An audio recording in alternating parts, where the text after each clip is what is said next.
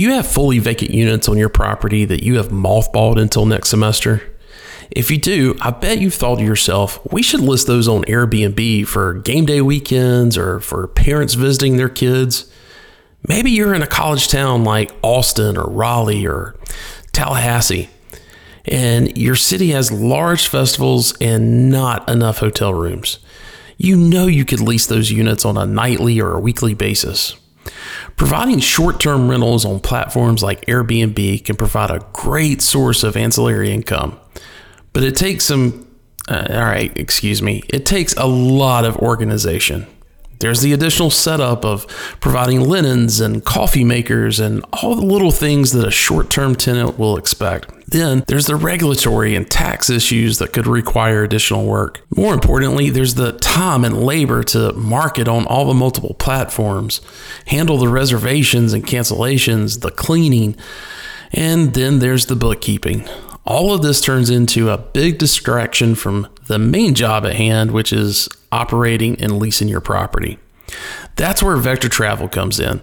These guys know the short term rental industry and they know how to relieve all of those burdens from the property manager. And best of all, they've become experts in how to do that with student properties. They understand the complexity of mixing travelers with college students. They know it so well, they can quickly identify if a student property is not going to be a good fit for their program. So if you have vacant units, reach out to Vector Travel and have them do a free, no obligation assessment to determine if enrolling your vacant units in their program will be beneficial. Go to vectorstays.com forward slash SHI Fill out a quick form to receive more information. You will also get the first month service fee waived by going to that specific landing page. Again, that's vectorstays.com forward slash SHI.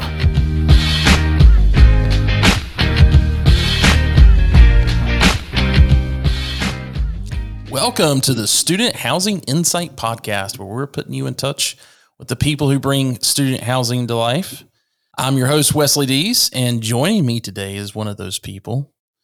Uh, if you've if you're a new if you're a new listener to uh, to our audience uh, and to our podcast, you may not have heard this voice yet because it's been a while. But he is one of our co-hosts, Ken Miller. Ken, how are you doing? Hey, Wes, I'm doing well, and I promise I've not been in a bunker anywhere. I've uh, actually been working. I didn't uh, didn't take the pandemic off. you had a you had a busy 2021 to say the least. So we'll we'll talk a little bit about that, but but yeah, for for those that don't know Ken, he's been involved in the student housing world for quite some time. You were with with Peak and uh, what are some, who are some of the other companies you've been with? I uh, started my student housing career with Ambling way back when. Yes. And done everything from the information technology side of, of our business to actually leading up operations. Yeah, about uh, a little over 28 years now of experience in IT, all the way through to the operation side and everything in between, and then uh, somehow made the crossover to the uh, vendor world uh, yeah, one of those bridges led me there. it's it's amazing how many folks and you know I always tell people like uh, you know sometimes we we were treated like the redheaded stepchildren of the multifamily world. And um, it, it's kind of funny seeing how things have, have you know come around where because I always used to tell people that the multifamily world, I know there's a lot of people that work hard in it, but for the most part, when you compare it to student housing, it's just a different uh, it's a different pace and it's a pace that I find quite boring just to be completely honest. and uh, and I know that's going to offend some people but it's just I'm I'm student housing through and through and it's it's funny uh, hearing from vendors who have recruited out of multifamily uh, you know come back and say you know we're, we're really focused on recruiting out of out of student housing because those are the folks that are being innovative and thinking differently, thinking outside the box, and uh, you know, I think it just goes along with what what we've experienced in our industry. So it doesn't doesn't surprise me that you've found your way to to the vendor side of things. Um, but and let's talk about that. I mean, you were uh, recent or last time you were on the podcast, you were VP of Sales with with Buyers Access. And back in December, you guys had a little bit of a of a merger acquisition thing happen. Why don't you catch the audi- audience up and tell us what you're up to now? Sure, sure. So, uh, uh, still with uh, you know, a group purchasing organization, it turns out that uh, Omnia Partners was um, really looking to uh, break into the multifamily space. And that would include conventional, affordable, and student. And uh, so they, back last summer, they purchased Pass Purchasing Solutions out of Dallas. Uh, that was our closest competitor on the buyer's access side. Uh, mm-hmm. Uh, Pass has been around for about 32 years. And um, buyer's access came out of a, um, sort of an incubation of uh, from from Aimco years ago. Isn't that crazy? Then, yeah, I mean, how many how many benches of them of these of these supply companies have come out of, and I mean, you know, both service as well as product supply have come out of some type of incubator with the property management company. Absolutely, and a lot of prop tech happened that way too. Yeah. Um, but uh, so we well, we'd been around for about 38 years, and um, so Omnia Partners made their first acquisition Pass, and then uh, in November of uh, 2021, they acquired us. And so collectively, we are now the multifamily housing sector for Omnia partners within their private sector business. And Omnia is a, a very large company based in Franklin, Tennessee. Uh, they had a very big focus in the public sector, uh, which is K through 12, um, and then higher ed. So there's a student housing connection there. They do a lot of business with colleges and universities across the country. And then on the uh, private sector side, they begin building that organization up uh, through acquisition and others, and uh, along the way picked up 400 of the Fortune 1000 companies that are doing business through there. So, between public and private and uh, multifamily housing, uh, about 20 billion passes through the uh, group purchasing organization on a yearly basis. So, uh, good sized company, probably close to 300 employees, and um, we are you know, we're now all one big family, which is great. And we've been able to uh, consolidate uh, into one entity. Uh, they brought us, you know, all along, which was great. And uh, we're busy out there now uh, introducing the multifamily housing world to uh, the new buyers access and pass, which is now known as Omnia Partners. So, so break that down a little bit because you know it's probably half half with with our audience may know what a purchase partner, you know, is.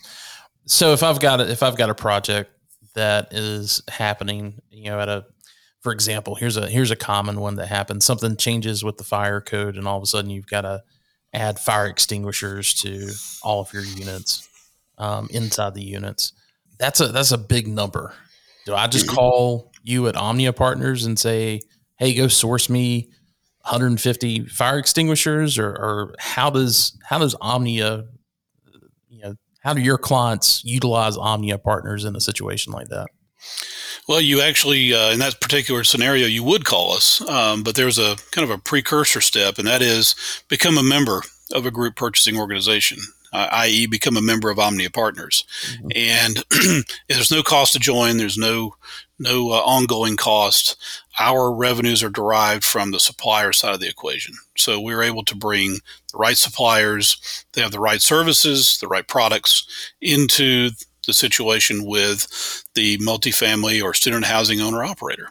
And uh, it allows us to uh, be in a position where we can make uh, recommendations that are sound. Um, we've got our pulse on the business of both supply chain issues that we'll talk about in a moment, but also just the everyday blocking and tackling within uh, what happens with a supplier.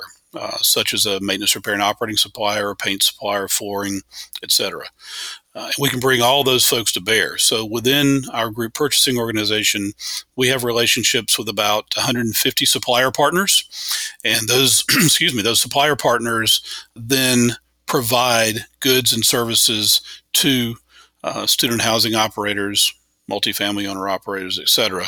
And uh, if you have that fire extinguisher project that you need, um, we could do it at one single property, maybe an entire portfolio, uh, a region, etc. And we can bring those uh, special discounts, uh, some line item pricing to bear, and go above and beyond what an owner operator may be able to get on a bulk rate if they were just to call the supplier directly. So yes, okay. that's one example that we do. Uh, we've also uh, involved in renovations. So there's all those things that happen, whether you're doing one or two units at your property, or you're doing 30 or 40 or 50, or you're completely remodeling, rehabbing an entire student housing facility. Either one of those can can come into bear, and we can help with uh, with those particular projects as well. So, it's sourcing suppliers, uh, bringing line item discounts to bear, uh, finding rebates that may not necessarily be readily available in the marketplace, and then marrying up those suppliers with the owner operator to achieve the goals and objectives that they have for procurement. So all of that is the main reason back in uh, back in the in the fall when Rich Kelly at Interface Conference Group reached out to me and said, "Hey, I want to enlist you for for help on LeaseCon, TurnCon. Give me you know give some ideas on on some good panels." And uh, you know we said supply chain is going to be a, a big one. It was a big one this past turn, and it's going to continue to to be that way just based on you know what was going on with the pandemic and and that type of thing. And I knew no one has their their pulse on that more so than than you at that time. and and so I reached out to you and said, "Hey, let, us put a panel together." And you know, give me some ideas of, of folks that we need to talk to. And you came up with a wonderful panel, and then you couldn't be on it because of the, this merger acquisition with with Omnia Partners.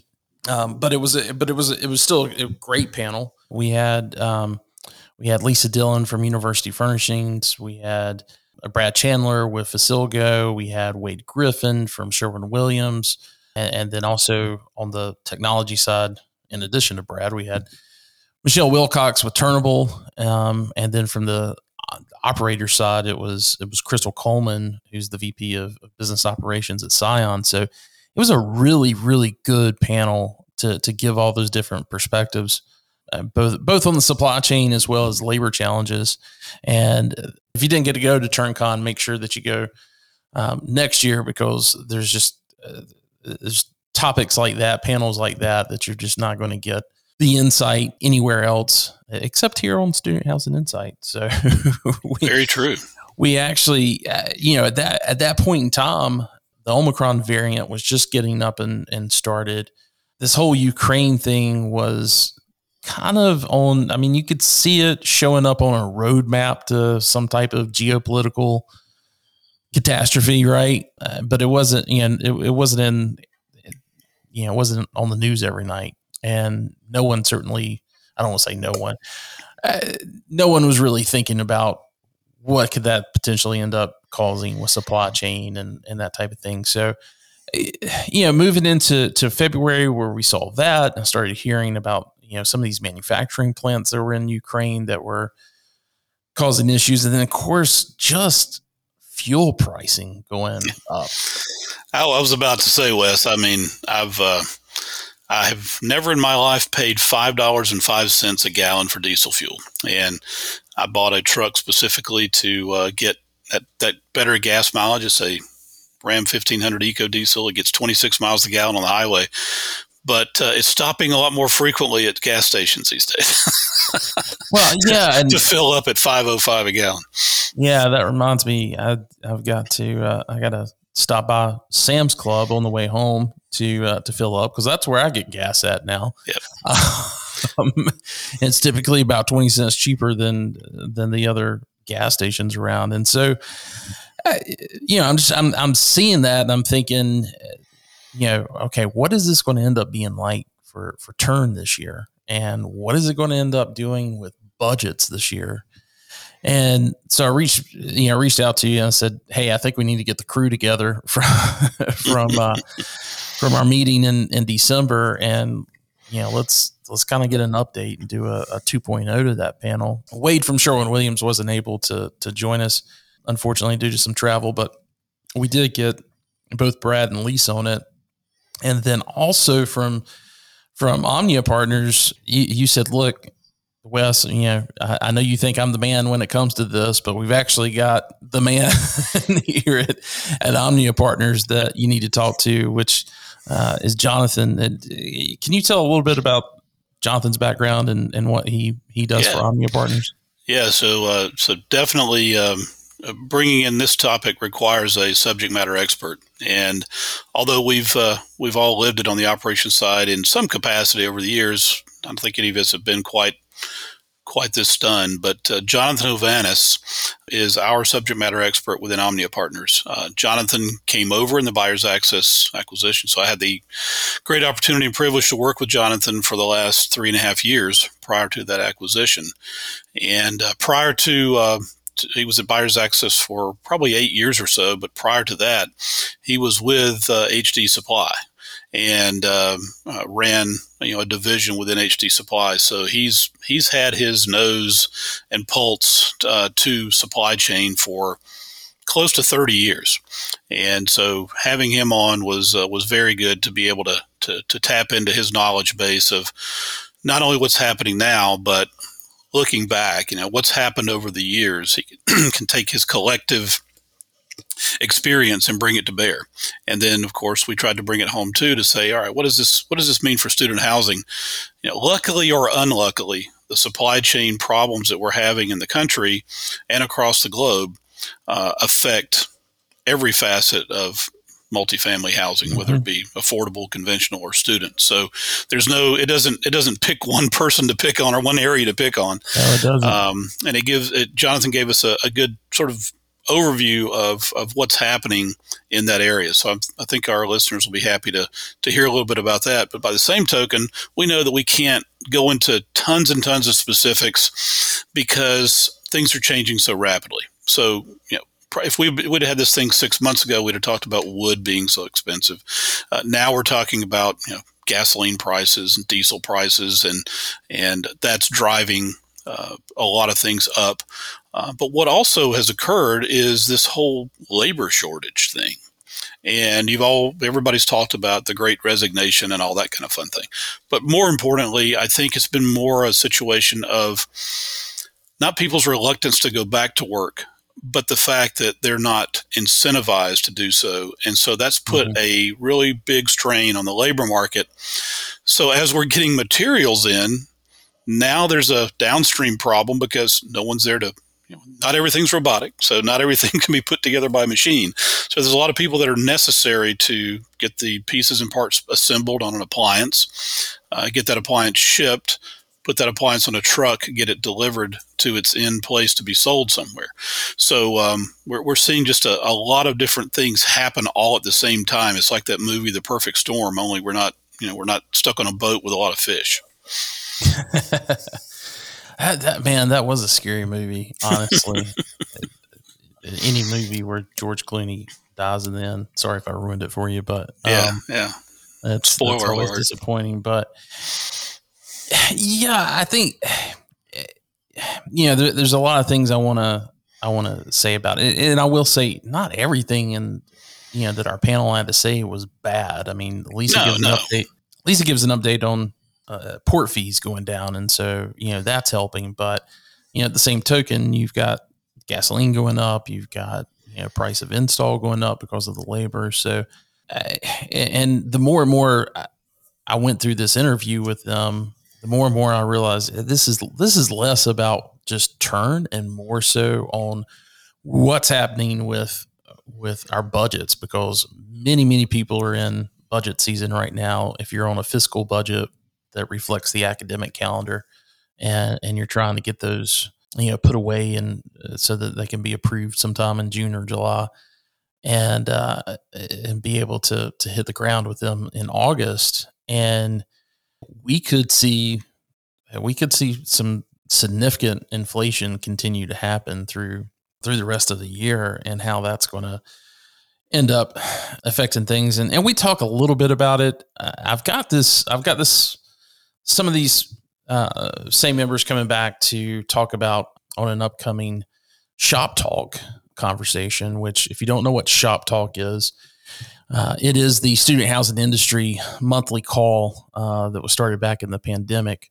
uh, if you listen to the episode with Miles Worth, we talked a little bit about student housing insight, taking that uh, taking that in house to provide administrative support and uh, and some leadership and just content creation for that for that monthly call. If you want more information on it, you can go register to get on the email list at shoptalk.info and get more information there. We'll, we'll um, send you an invite to to register each month if that's something that you want to be on. I highly, highly, highly recommend being involved in it if you're if you're a property manager or above. Um, it's something that you should you should be involved with. But I am looking at having them back on a on a specific segment to to go over exactly kind of line item by line item of you know hey here's here's what you can expect on you know plumbing expenses of, of what can you know what's going to increase as far as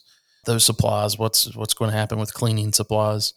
And hopefully we can get a lot more granular with that. We we touch on that a little bit in this interview but uh, we definitely want to get into that when we uh, when we do the shop talk. So anyway with that being said i want to go ahead and and get over to the interview and then we'll have some takeaways on the other side. Sound good to you?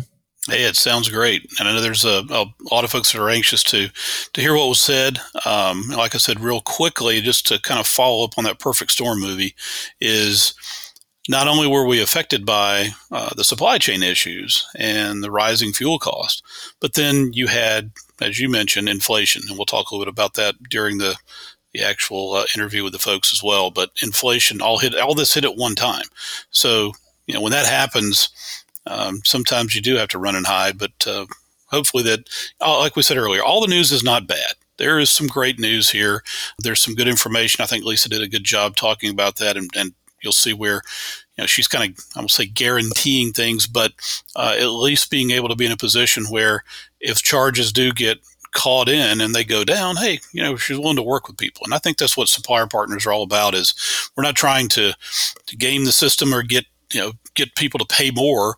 We're trying to do the right thing and find the great deals for everybody. And I think you'll find that uh, all these folks on the call are are very much at their at their heart concerned about uh, the owner operators that are out there that we represent. Yeah, you're you're way more optimistic sounding than I am. Uh, great is uh, I, I, good news. I'm not sure I'd put great news, but but that, you'll have to edit that out later. You can replace that word. I'll say the. All right, here we go. Good. Now you can put that in there. I am very optimistic. I'm always optimistic. Yeah, that's future's always bright. That's why. That's why I love having you as a co-host. All right, guys, here is that interview with the supply chain panel.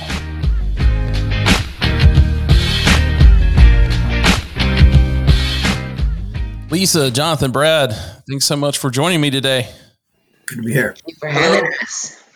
So, back in December, I, I, moderated a panel at TurnCon that included Lisa and Brad regarding supply chain and labor challenges that we all felt may be impacting us this coming summer. Yeah, let's let's set the stage for uh, for everybody that that may not have been there, but to, to just be kind of thinking of what was on everyone's mind at that point in time. You had the Omicron variant, which was only a couple weeks old. I don't even know if they'd found a case in the U.S. at that point in time. Gas was you know, I think the average was 288 a gallon in Dallas, Texas, where we were at. Lisa, you're in Dallas. Have you filled up your car this week? and if so, what was the price? Yeah, you know, I took out a loan for that and was able to fill it up. It was 90 bucks, I think. So, yeah, it's uh I don't even know, 479, 459, something wow. like that. Wow. Well, I've got to tell you, at least here in South Carolina, it's going down a little bit. Of course, I get mine at Sam's, at Sam's Club. So it was like 360, 364 but you know, outside of that, it's kind of anywhere from you know 383 to uh, you know about 417 for for regular. But you know, so it, here we are in the last week of March. We've got a Russian invasion of Ukraine that's in its. Uh, I think uh, today we're we are recording this on I believe the 24th or 25th, and you know that invasion's been going on for a month now the world, um, with the exception of China, has cut off Russia from, I think, all commerce. And I can't find almond milk on a grocery store shelf to save my life. I've ordered, um, a new range over our uh, one of those ra- over the range microwaves for my kitchen that was uh, supposed to be delivered two weeks ago, and I just received uh, an email that Lowe's is is you know saying that because of supply chain issues, it's going to be another two weeks before I get it. And, and the flooring guy that was supposed to start replacing my flooring next week just told me he's got to push that out another two more weeks because he's got to hire another crew in order to do it. So it just seems like this stuff is getting worse. And, you know, all I can think about is what is summer turn going to be like for student housing properties this summer? So, Lisa and Brad, is the supply chain and, and labor supply issues getting worse or better since you guys sat on that panel back in December? Um, if you want me to start, thanks so much for having me. So, you know, it's it, it it's kind of a couple fold, right? The um, shipping time, shipping channels seem to be improving a little bit. You know, what was taking about 85 days from port to door is now down to about 65. Um, that's what we're seeing. So, from a shipping perspective, it does seem to be getting better. The cost um, of containers is going down a teeny bit, not a lot, but a teeny bit. And then as it relates to labor, you know, we're not in our install season yet, but we're already seeing that, you know, in some cases, in double digit increases on hourly labor out there in different wow. markets. So, and and people are still hard to find. So we don't see that improving too much. Yeah, and we're, we're kind of in the same line. The, the supply chain, you know, I think it's becoming more predictable and I think people are expecting long delays. So it's I'm not going to say it's predictable. Gotten, predictable helps, you know. Yeah. You're, right. So it's one of those. Uh, I'm not going to say it's gotten worse. I think, as Lisa mentioned, it's getting a little better. But I think people are now, you know, you're kind of numb to it for how long it takes things to get there, and you're expecting things to be delayed. So you kind of build in some of those delays as you plan. But the labor supply, uh, we actually see that getting worse. You know, there's still a large shortage of workers out there. Uh, it's very hard to hire people. And we're seeing clients look at other options, even from a maintenance perspective, on how can I use my existing staff in different ways, you know, such as, you know, mobile maintenance or even outsource maintenance. Yeah. So they're getting pretty creative how to handle these situations that the supply and the, the labor are being prevented to them. Yeah.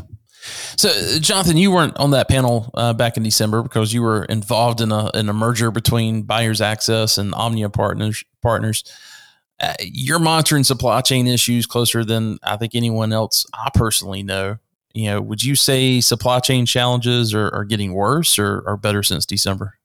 Yeah, thanks for the question, Wes, and thanks for having me. And, and much like Lisa and Brad have said, it, I wouldn't say it's worse, but it's evolving, and things aren't. I wouldn't say they're they're um, they're worse off. I think some things have gotten better, as, as Lisa said. The container flow is moving a little better, um, but the truth is, is it's two two fronts. We still have you know supply chain issues that go back to raw materials, back to components that manufacturers need to finish making items. Um, but then that labor component is still a factor too, because things aren't moving through the chain as fast. And, you know, give you an example, uh, certain companies like the appliance companies, they can't staff um, full shifts. So they might have less shifts working and that's caused them to maybe um, uh, produce only certain items and we'll talk a little bit about that later too.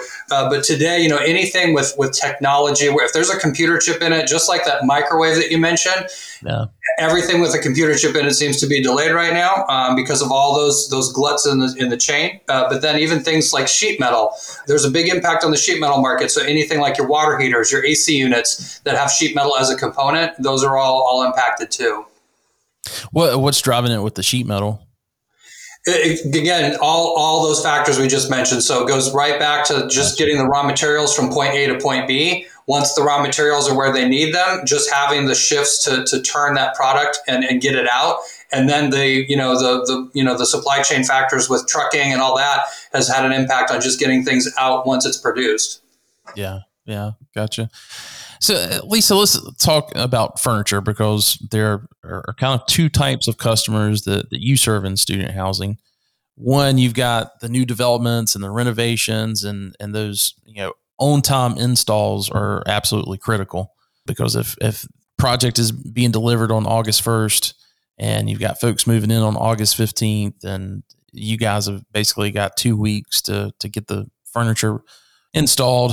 You know, if if that doesn't happen and uh, you know there's no beds for people to to sleep on, that means the developers having to put folks in in hotels and and who knows what else, and it, it's going to cause a lot of problems. So you've got that type of customer, and then the second type of customer is you know your stabilized properties where you know you're just switching out damaged furniture and the order count is is much lower you know than what you're going to see on a new development. Let's start with those new developments because those customers uh, you know uh, when we talked last time i think you said most of them ordered you know 18 months ago. Uh, are those shipments going to arrive on time? Exactly. There are two types. And on the new development side you know it's a little bit different in that we ship that product from the port uh, overseas directly. It goes to a warehouse in the local market. So that kind of speeds it up a little bit, right? Where we don't have to ship it because they're full containers. We can ship it directly to the warehouse that we partner with in that market, and then we deliver it from there. So that does kind of speed it up. You know, it's funny. Uh, you, uh, you said that, you know, most people were ordering early and they were. I'm still actually getting requests not from new devs, although I was even a couple months ago where people didn't do that. Um, and I'm still able to kind of get it on time. But at the end of the day, yeah, ordering early helps and getting it straight from the port to the warehouse locally helps. Now, on the other side, which you mentioned, Wes, and you're right, um, that's kind of the more complicated side of our business, and it's a large percentage of what we do, and that is replacement pieces. So those aren't full container loads, and we have to mix those containers overseas with other product, and mm. they actually have to ship to Dallas first and then ship out from there from our Dallas warehouse. So what we did this year is we backed up our order deadline. What used to be get your order in by April 1st, this year became January 15th for July deliveries and February 15th for August deliveries.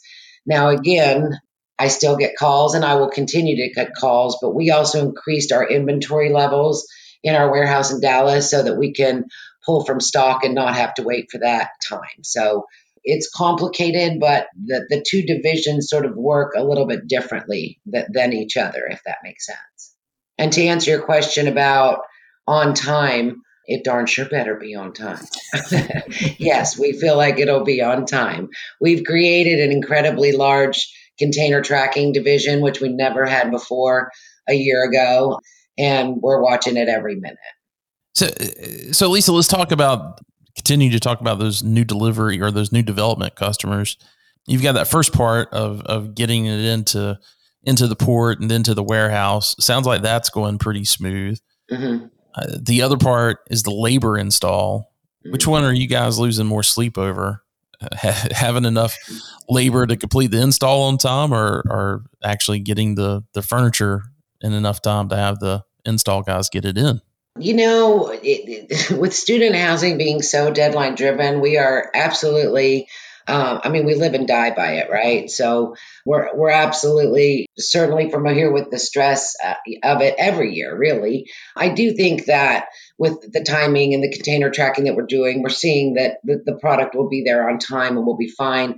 And as far as the labor goes, you know, we have two install supervisors that work for us directly um, on every single job, and then they get about half of the labor from our local warehouse where we house the product and mm-hmm. then the other half is temp labor. We're not seeing, I mean, yes, it's hard to find, but I guess there's a price for everything. They're raising these hourly rates amazingly high and and are able to get more people because they're paying more money. So we haven't run into a situation where we can't get the labor and I'm going to knock on wood uh, or laminate, whatever I'm sitting at. Um, I think we'll be okay. Uh, we, we've never had that issue before, but it just costs more money, is the thing. And that's why you're seeing the increases in the install prices and things like that.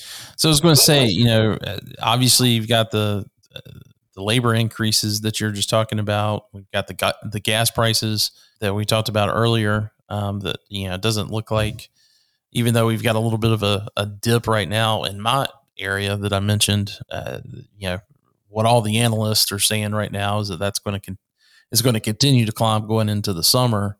you know, again, considering these orders were made, uh, you know, 18 months in, in advance, are you guys having to, to eat that cost? Or uh, it sounds like, uh, I don't know if maybe this was agreed to in the purchase agreements or if it's just something you're going back to the, um, uh, to the folks and, and saying, look, our prices are going up. We're going to have to, you know, charge a, a fuel surcharge or something like that. Uh, what, what's, how are you guys reacting to that, or is it something that you guys are just having to eat? So last year, when the um, ocean freight, I'll get to gas in a minute, but last year when the ocean freight um, went up so much in cost, um, we really had long discussions about what to do. And, and at the end of the day, we felt like we were already contracted. You know, even though our equity partners wanted to reach back out for additional funds, we just Paul and I just didn't think that was the morally right thing to do. So we ate it last year, and it was a tough year. Um, this year we did put in for the ocean freight as a surcharge, um, and if it comes down, we'll pay that back. And that's as it relates to the ocean freight uh, containers. And and it's an interesting question about gas, right? So we get updated pricing from our truck broker. We use third party trucking, and we got updated pricing. I guess it was in January that went effective into the web store and automatically priced. We've reached out to him just recently and said, Are there going to be any additions for the gas? And at this point, he's saying there isn't. If there is, and I would assume it's around the corner, yeah, we will have to kind of negotiate that with our client base and see what the the difference in dollars is as far as the freight goes, um, and that's trucking. I mean, because obviously these these freight prices are just out of whack. But as of like Monday, I spoke to him. There, there's not he's not changing pricing at this point. Gotcha. Let's talk about turn furniture. Did I hear you say earlier that there's still folks putting putting orders in? Yeah, and there will continue to be. Wes, it's crazy. Um, you know, I get I get panic calls, crying managers, July, June, July, August freaking out saying I didn't order enough. Or, you know, if you think about it, it's really difficult to sort of forecast your replacement order in January, right? I mean, a lot of them did their walks in in spring at spring break and now they had to back it up to winter break and things break between then and now. So that's why we increased our inventory levels and you know, I fill what I can fill and people even will you know, go as far as to take other colorways, even if we don't have their colorway in stock. We do everything that we can to help them out. And we stock a ton of beds, mattresses, bed frames. Those tend to be kind of the emergency items. Um, I'm getting to a point where, as far as putting it in production, I'm almost done. Um, I've got about a week to go because I need 60 days to produce it, and we're factoring 65 days across the water. So at this mm-hmm. point, I'm going to be left with what I have in stock in the warehouse, which is great. And, and we've got stuff coming in, but it's just a potential of, of looking at it when they tell us what they need. But yeah, people, they'll go all the way through summer calling me freaking out. yeah, I've probably been, I've probably been that person to be honest. I, don't, I can't remember if you were, but yeah, hopefully I helped you when you did. Well, it's, you know, it's always, it, it's always that last minute thing. You sure. know, something uh, you, you, take over a new property that's had really you know bad occupancy, and you know you sure. may get a hold of it in November or December, and you know they've been dealing with you know eighty five percent occupancy, and so yeah, you, you look at it and say, okay, well maybe we'll get to 93, 94, and then all of a sudden you're sitting at the end of the end of the leasing season and you you've almost got 100% it's like well we didn't order enough furniture for this so yeah. uh, yeah the, there's always those type of things and then there's always stuff gets gets damaged in those summer months that you know no matter how how often you waltz it during the year exactly it doesn't keep that uh the last week of summer session, you know, the the party that had the jello shots that end up all over the furniture yeah. that can't be pulled out that you end up having to right figure something out. So slip covers are always your best friend. Yeah, we do a lot of those too. Well, um, Jonathan, you, you've got your hand on the pulse of you know kind of all the product ca- categories. Let's kind of talk about the replacement items first. If I'm a maintenance supervisor at a at a property today, and I'm thinking about you know what has to be purchased for the summer's turns, you know, let's blinds, appliances, plumbing fixtures, light fixtures, doors, potentially some cabinets and countertops. What can I expect when I go to to log on with you know any of the suppliers from Omnia partners, so HD Supply, You can go through all of them that you guys work with, but what, what what should I expect when I go to those portals to order those things, and are they going to be in stock? Yeah, it's a great question, and I'll tell you, market by market, item by item, you, you are going to see out of stocks. It's, it's going to be out there this year. You know, Lisa spoke to it. You know, with the furniture situation. You know, if you're um, used to ordering a certain item um, and you can't get it, you may have to have a plan B. And, and I think that's you know one thing we want to be mindful of is that, as I mentioned with those manufacturers right now, uh, use appliances as an example. Uh, Whirlpool may have 30 different refrigerators that they typically manufacture. You may have one or two that are the ones that you tr- primarily try to focus on for your unit. The truth of the matter is, is that they might not be producing that refrigerator at all right now. Um, so no one can get it. So you you first you know uh, want to think about well, what are my standard items? Then communicate with that supply chain partner. That's really the, the biggest uh, best practice and best takeaway is, is reach out to them, have those discussions. That item that you're planning on, it could be a faucet, it could be a, a door lock, it could be something simple, but that manufacturer just might not be producing it right now. Um, and, and they'll know those things. So, so reach out, start that communication process have a plan B. So when you know that primary item that you're really focused on isn't available, that you've got something as a backup. So I think that's that's really important to know. And as you mentioned, uh, at Omnia Partners, we have a number of supply chain. Uh, uh, partners out there. So uh, if you do need someone to help look across all of those supply chains, we're here to help with that. Um, uh, but more importantly, if, if you just uh, communicate with your supplier, you should be able to get a lowdown on where uh, there's going to be a, a shortage um, and really plan accordingly and have that plan be in place. Is there, uh, you know, as you're kind of keeping the pulse on all this and helping folks, you know, source it across multiple multiple outlets, is there is there a particular supplier that you see that's doing a better job of it than anybody else? they're they're all working very hard to keep up, and I, I, think category by category, supplier by supplier, there may be some that have strengths, um, but again, it varies even by market. So uh, there's not um, any one simple answer. Uh, but the truth is, is that by keeping your eyes open and planning ahead, uh, then we have a chance to really circumvent any of those potential concerns.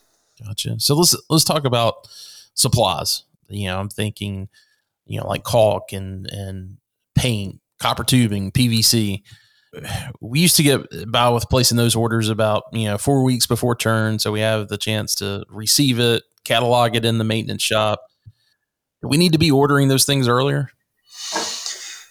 I'll, I'll, tell you, Wes, I've been in this industry, supporting this industry for almost 30 years, and there was never a time until today that I would say, yeah, buy, buy in advance and store it. And uh, we've, as, as a uh, you know, a child of the, the 80s and the 90s, you know, we grew up in this just-in-time inventory world, and the truth is, is that we're um, we're really seeing uh, some impact on that. So uh, when we think about uh, the commodities, there are, again, as I mentioned, some raw material shortages. So in the case of paint, um, it's not that there won't be paint. It's just that you might not have exactly the, the, the brand or the sheen of paint you want, right? It may be a little different grade of paint that you need to look at. But the way to get around that, the way to circumvent that is to buy in advance. And there are a number of storage solutions that are available. So if you have a small shop and you don't have a lot of space for things, um, again, reach out to those supply chain partners. There's a variety of storage solutions available to help with that. Um, uh, but the truth is, for the first time in my career, I can say yes. Um, you may want to look into buying stuff in advance to know that you're going to have it in stock because this this is a really unique cycle that we're in. Yeah, yeah. And so for those property managers, you know, the, that's hearing that, I, you know, if you're on a, a, fiscal cycle with your budget, you know, of a, of an August to July or September to to August, you know, there's there's always that that period of you know typically uh, most groups are, are August to July, and so mm-hmm. you could put that that stuff in in July, and you know if you're on a cash basis, you're not paying that out until August, and it's it's on the next you know fiscal cycle. So if you didn't budget those things in in June and July and have them budgeted or you know planning to put those in the budget for for August, talk with your accounting department and see if that you know if that needs to be accrued differently or or exactly what because I'm with you, I, and I'm hearing from other folks their stuff that they would typically, you know, order late June, early July. Uh, they're going to be putting in, in in May, so makes makes a lot of sense. Um, what else are you seeing that you know student housing operators need to be prepared for going into the summer, be it turn or or anything else? Yeah, well, I'll, I'll start, you know, by saying that, um, uh, you know, Lisa, hats off uh, to her crew and her team for being able to keep those fuel surcharges down. But I do know that a number of suppliers are, are going to start to have to institute those in some places. Uh, so you want to be mindful of that because, uh, you know, Wes, you mentioned the budget, right? Because uh, that, that may be an aha moment for some. Um, I think one way to mitigate that, though, is to be mindful of really, uh, you know, placing that large order um, instead of having multiple small orders, you know, to kind of keep control of that. As we've all kind of hit on a little bit here, that commodity pricing is also going up. So we think about the shortages and we think about the um, the scarcity of items that also forces those prices up. So things like that, the, the sheet metal that we talked about, that's causing uh, some inflation uh, for some of those items. So be mindful of that too, because what you had uh, maybe estimated for some budgeting, you know, may have to be revisited. And then, along with everything that's going on with these shortages, I did want to let the group know too uh, that uh, HVAC regulations are going to be changing again. And in 2023, there's a higher level of efficiency needed. And what's going to happen this summer is that many of the manufacturers are going to start to retool their factories to start making the new standards for that equipment. And if, if you're not schooled up on this yet, if you haven't heard about this yet, reach out to your supplier partners get aware of what's going on. The regulations that are changing are, are going to uh, happen a little differently this time. And especially for those in the southern part of the country, if you have equipment that you store on hand and you like to have a few AC units on hand in case something goes wrong, you really need to be mindful of when those need to be installed based on the new regulations. And if, if folks need help with that, they can definitely reach out to us at Omnia Partners, um, but definitely reach out to your supply chain uh, partners, and they'll they'll help keep you in the loop on what's changing in HVAC as well. Gotcha. And you said they're going to start retooling those factories this summer. Many manufacturers are, and that's going to create a little bit of havoc in the marketplace um, if you haven't planned ahead. Gotcha. Gotcha. So, uh, you know, talking about budgets, um, Brad, your company provides a several software applications that give operators a lot of insight into facility management and expense analysis. Customers can also you know use it to to order products and service from uh, from the marketplace. What is it that your technology is telling your customers or giving them insight into when it comes to cost analysis and how their budgets may be impacted this coming summer and, and even into next year? Yeah, it's it, it is interesting time with the budgets when you think of when they were created, and you know here we are, you know many months later, um, executing to them. So what our software does, it's a it's a it's a platform supporting maintenance, turn, and renovations, right? So what we allow them to do is plan out their their turns, but along with that, obviously, is your your purchasing of product and your purchasing of services. So yeah, I think everybody got the hint to purchase early you know working with their suppliers they can they can purchase early through our system to get it to the into the supply chain to get it there. With the the service providers with them you know giving them you know heads up on you know when things will occur is obviously giving them value. But again like like you're experiencing with your flooring um, they're finding they need more crews. There's more turnover now. So yeah. um, you know that's a, a struggle for them. So what the system will show them you know, it'll it'll show them that that that budget versus actuals, and in, in today's market, it's it's a tremendous variance that they're seeing. So there's there's been a lot of reworking of budgets based on as they learn from the suppliers. You are you able to to give a little bit of a percentage of, of what that they're typically seeing right now? Well, on, on appliances, they're seeing a you know what's you know a seventy five to eighty percent increase. Wow. You know from their budget to what you know the actual costs are, and you know it's it's one that you know we we always tell them you know work closely with your with your suppliers, not only from um, what you need, but also be flexible on what um, options can be. Because as Jonathan mentioned, you know, not everything's going to be available there that you you want. You may have to go with an alternative to do that. The system will give them that insight when they go to order. You know, if something's going to be discontinued or if there's a uh, a back order and how long that'll be, so they can plan accordingly. But you know, we're finding now, even as they come up closer and closer to delivery, as Jonathan mentioned, the suppliers are working hard. They're all working hard to get an understanding of this supply chain to help uh, their clients. But there's still that instance that comes up that that product's not available. We got to go to plan B or plan C. So it's important to have that, that flexibility as you're going into the execution side of it, uh, especially when you get to your the service providers there again with the crews and the timing, and then their uh, material that they need. It's um, it is definitely a challenge out there. So, uh, Brad, let, you know, let, us continue on the budgets here for a minute because one of my biggest complaint uh, with the you know property management systems that that we use, be it multifamily or in student housing, there's not a good budget module. There just isn't, and uh, you know that's something that that I believe you guys provide that within within your system as well, where it, it's not just an approval process, but can people actually create a budget within your system? Well, you you can load budgets within the system that gotcha. you can then compare, obviously, to your your purchasing and your services. Um, many of them will leverage the accounting system and create the budget there, and then we'll download it, or they'll create it in Excel and we'll upload it for them. So they have that ability, and they can iterate it, which we're seeing um, you know, as as we progress through the the quarters, they do end up uh, iterating as they learn more, as they see prices um, get conveyed back to them from their suppliers and service providers. Gotcha. So as the as they're going through that budget creation process, and like I said, most student housing fiscal years are you know in, uh, in August to to July. And I kind of want to put this out to the group, but what kind of increases? I mean, we've got the most inflation that we've seen in 40 years.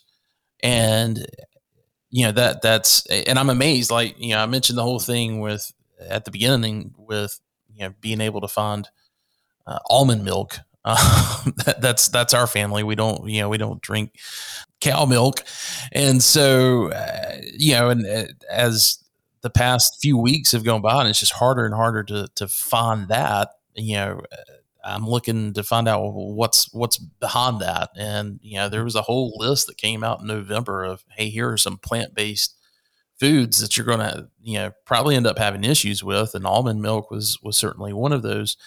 So, but the other thing that I'm looking at too is the price is going up significantly as well.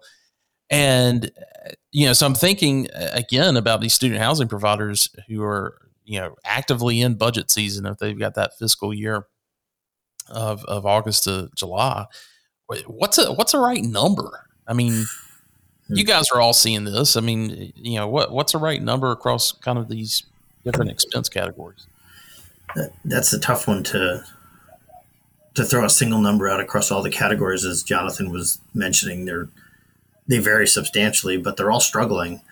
But even beyond that, we're seeing you know clients look at hey how can i you know extend the life of these high value items you know how can i repair that that broken desk or that table you know instead of buying new because i just can't get one in time or i can't get the one i want um, and then they're also you know they also want to see across multiple suppliers you know they're asking us to bring in other suppliers that we have relationships with to so they can create relationships with so they can compare so when they when they can order within our marketplace, they can see across.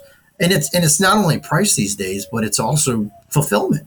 You know, it's yeah. that relationship. You know, can I get it fulfilled? So it's it's a tough one to to put a a percent, you know, growth upon a budget in this environment, but it's also getting creative on how am I going to live within my budget? Yeah, yeah. Jonathan, are you are you able to drill down a little bit more and say uh, hey, in, in, this particular, I know you mentioned earlier with with the appliances, you know, some people are seeing a eighty percent increase over their budget, not eighty percent increase in the in the actual product. Are you able to to give any clearer insight into that? Yeah, I, I wish I could, Wes. I think um, you know Brad made a great point about uh, iterations of budgets, right? I think it's a good time to be nimble. It's a good time to um, keep your options open. I think if, if you're in the process of budgeting, you want to give yourself some leeway and some flexibility. And, um, and Brad made a great point too about being creative and, and really understanding where are those other levers that I can pull to help me stay in budget. Uh, the truth is, is um, uh, all the suppliers are, are, working hard to maintain those prices. Lisa's company is a great example of that, where they um, they honored those contracts. They're they're they're holding back those other charges that are coming, but not everyone's going to be able to do that. So it's really just a matter of uh, keeping your eyes open and then taking those proactive steps where you can to uh, to be creative and make those adjustments where you can make them.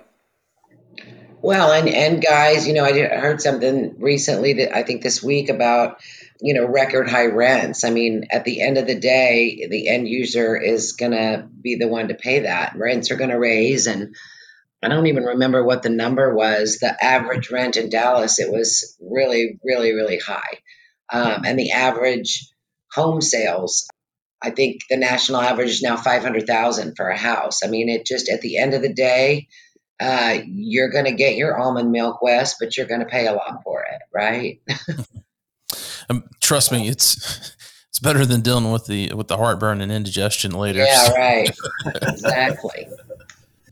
So uh, let, us well, and, and again, I mean, are, are you guys plugging in any kind of percentages for for stuff that um, you know you're now bidding out for 2023 2024 lisa so yeah i'm sticking with the ocean ship freight surcharge i'm keeping that in there um, and uh, as far as increase on pricing um, uh, no i'm just at the end of the quote i'm just saying i'm giving it an expiration date and saying reforecast because again the factories don't give us price increases until the fourth quarter. So I see a lot of clients, especially on the new dev side, um, putting in contingencies now too, where I didn't really see that before. So they have some contingency dollars um, built into their budget so that you know if any category um, sees a huge increase, they can draw from that money. Gotcha, gotcha. So, I, you know, last question, and kind of thinking about the future of things because because this is what is keeping you know operators and owners up at night. You know, as they think about kind of the geopolitical atmosphere and what's going on. You you've got this thing in Ukraine. It's it's teetering on you know trying to bring more countries into it, and, and if that happens, this thing stages out, you know, for a long period of time, uh, things could get could get pretty hot. We're seeing, you know, China giving a lot of support to to Russia. We're now seeing India, you know, telling the West, look, just just stop trying to to pressure us. And at the same time, they don't seem to be slowing their their discussions down with their neighbors to the north with China. And so, you know, I look at Asia. I mean, so much of this stuff is manufactured in Asia. Um, Lisa, you mentioned uh, previously to me that that you guys pulled out of China a long time ago, and, and, you know you're now in Vietnam for the most part with with manufacturing. I just want to get your opinion. One kind of you know if if this thing escalates and and relationship with with some of these uh, specifically with China ends up causing more issues in the Pacific where we're going to have more issues with getting things that are being shipped Lord forbid, there's an invasion of Taiwan that ends up happening. Uh, these are the kind of things that are keeping folks up at night when it, especially when it comes to the development side of things within our industry. Uh, is there, when it comes to the manufacturers, is, is there a big focus on, you know, trying to find alternatives? Lisa, you mentioned you guys are already in Vietnam, or you guys look, or you hearing from other man- manufacturers that they're trying to bring things more stateside or, or in South America? Just want to put that question out there because I don't know that we really hear that a lot in the in the news about you know what these companies are thinking about doing as far as um, their manufacturing facilities. Yeah, so I mean, I spoke to the furniture side of it as well, and like I said, we're already up and running in Colombia, um, and you know. With, with all of the SKUs, Wes, you know, with all the SKUs that we have, um, it's it's just not an overnight thing, right? We've got to right. be able to have them build it, spec it, let us approve it. Um, we've spent lots of time. We, we have a team over there that's um, managing, ramping those up, and I really believe that that's what we, um, you know, as manufacturers have to do. We have to get out of those hot zones. Um, you know, Vietnam has been good. Um, there was, we did have some strikes a couple, a few years ago. I don't remember when that was, but you know that occurred. But you're absolutely right. This world situation is extremely scary, and you know you just have to react in the moment. And uh, I want to get out of Asia, and I again, I would love to be able to build in in the USA. It's just it, it's just not as easy as it sounds. And even the manufacturers of specifically furniture that, that claim to build in the USA, they're getting components from um, Asia. And yeah. it's not, it sounds good in a marketing campaign, but it's really not wholly true, right? I mean, they're assembling it here, not building it here, right? Because all the components are coming from other places. So it's a very complicated, tricky situation for sure. Yeah. Any thoughts from the other guys here? Lisa covered it very good. Yeah. well, guys, I appreciate it so much. The you know I know this thing is um it's it's kind of this you know slowly evolving thing as the as we're able to to read the tea leaves a little bit um, clearer each day as to to what kind of impact we're going to have return. So I don't know. Maybe we'll have another update between you know between now and and sometime around early summer. Uh, but wanted to again just thank you for the time that you guys uh, gave for this. I think our, our audience is better for it. Any other last words of uh, of advice or or wisdom you want to impart upon upon our listeners? I guess it was. It's always that you know, take the lessons learned from this year and prepare for next year. you know, yeah. plan plan ahead and you know, you know, look at your budgets and be creative. Yeah, just keep communicating with your suppliers. Just keep that communication line open and then uh, keep asking those questions. Yeah, 100% agree. Communication is key. And, um, you know, I think as a supplier, we're accountable to be sure to communicate to our clients early and often as to the situations. But, Wes, these podcasts are great. And I think what I've learned mostly today is that I need to beef up my office so that it looks as cool as yours. I don't know. Well, uh, yeah. If you if you need any camera suggestions or um, mic suggestions, just let me know. I, will do it. Going through it. So. I will do it. Well, guys, thanks so much, and we'll talk soon. Okay, right, thanks, thanks, Wes. Thanks a lot. Take care, everybody.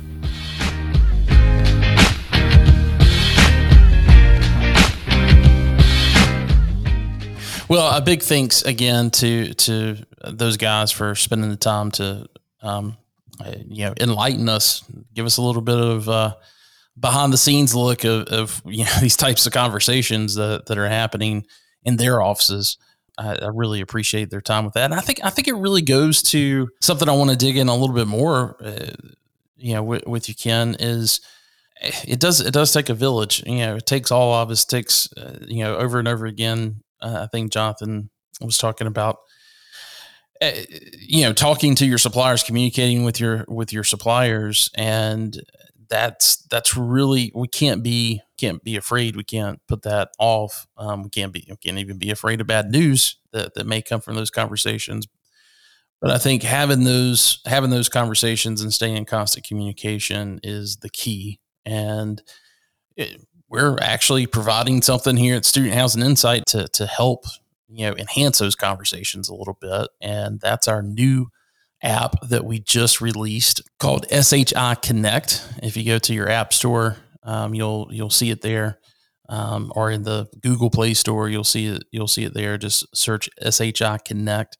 But it is a way for us as industry professionals, as well as uh, you know the folks that are on the on the product and service supply side, to have some of these conversations. And I think that's and, and not just a yeah, you can have private conversations, but you can have public conversations just like any other social media platform that's out there. Uh, but this is, you know, it's all student housing professionals, right? And so, so definitely want to. I know we've been kind of teasing that in the in some previous podcast episodes, but it is it, it's now April, so we are and it's live. Are, yeah, it's live. Um, I think this podcast will come out. Uh, this particular episode will come out right before uh, April 1st, but April 1st is the public release date. But if you if you're listening to this beforehand, you can still search it and find it, and you'll just have to wait a day or so before it before you're actually able to get credentials, but you can go ahead and download it. So, yeah, excited about that. And you guys have got some fantastic content that that you're providing on that as well. Um, it can also be found at your website. You want to tell them a little bit about the the blog? Yeah, sure. So um, I, I will give another shout out for the uh, for the Chic um, app that you've got going for you there. You know, who, who knew that Wes was, you know, in a fashion aficionado, but here we are. Um, but it is a great app. Uh, we've just really just started it. And I know the group is excited about uh, about some of the content that we can start contributing to it, and uh, promise that we'll uh, put some some content out too about the uh, supply chain portion as kind of a follow up to uh, this podcast. But uh, on the Omnia partner side, you know, Jonathan did mention that there are a number of resources. You can go to the supplier directly. You can contact uh, you can contact us at Omnia Partners, and we can uh, get you in touch with the folks that we work with and our internal resources to help uh, navigate some of these areas as well. But um, uh, one thing I've found that is very very helpful is uh, our marketing group does a great job of keeping our website up to date, and uh, the product development team is um, constantly putting new information out there within our blog. So um, if you check out omniapartners.com, if you go to the private sector uh, and then uh, go over to contacts and you can choose the blog piece, or if you like to just type in, if you're, if one of these URL people that like to just key in a, a nice long phrase, you can go to https uh, colon forward slash forward slash private.omniapartners.com forward slash blog. And that'll take you right to the private sector blog, which gives you uh, page after page after page of updates from you know how to how to navigate the supply chain crisis, how to uh, find resources in times of need, things like that.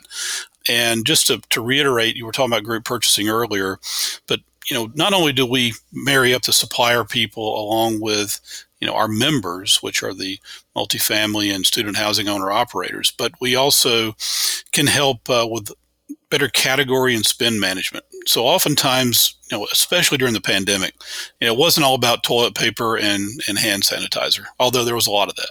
Um, it was more on the lines of how can I find an alternative to the products I normally buy because I can't get them right now. They're out of mm-hmm. stock. And can I go somewhere else? So we help direct a lot of people uh, in those areas and advise them how to get there. And oftentimes we were actually, you know, holding hands and getting them across to those new suppliers or those alternative sources while their other suppliers are playing catch up. So uh, all those things kind of come into bear, uh, come into play, excuse me, when when working with a group purchasing organization because if, if there's a way to help, if it has the word procurement or purchasing in it, we're going to be there to, to do our level best to help you out. And if we can't, the good news is we're very honest and transparent and we'll tell you.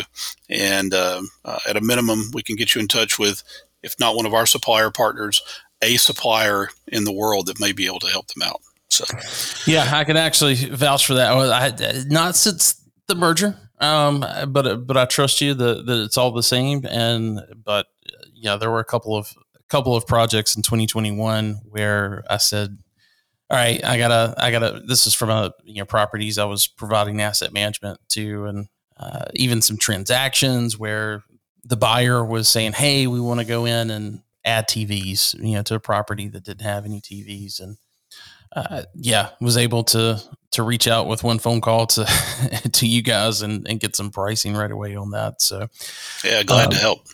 And it's expanded. I mean, we've got even more categories, and uh, it's it's expanded in the whole realm of IT or multifunction uh, copier equipment through Ricoh and Konica Minolta. I mean, there's just a number of number of ways you can go now. Office supplies are obviously a fun thing to try to hold in student housing, and so we're always uh, uh, helpful in those areas too. So anything that anything you can buy or a service from, there's a likelihood that we can assist. And again, it's not a we're not trying to do a shameless plug. A group purchasing organization is there for you for that purpose. And so I encourage you to seek out the one that meets the best needs for you. Well, Ken, I appreciate it so much. Uh, again, uh, if, if folks want to follow uh, Ken, you can find him on LinkedIn. You can also find him at the SHI Connect app. Um, he's been one of our, our beta testers for that. so I could tell you he is he's on there and active, and he'll he'll pass along all the information uh, that that he knows that you can find of benefit. So uh, again, thanks so much, Ken, for for helping put this panel 2.0 together as well as serving as co-host. And we'll talk to you soon. Yeah, happy to do it, Wes. I really hope that uh, your your listeners out there are able to derive a good bit from it. And you know what? If they have any questions at all, reach me out there on the on the app. I'd be glad to to help. Um, and a, a, if I can't help them, I'll find someone who can. All right, fantastic. Thanks, Ken. Take care, all guys. Right, take care.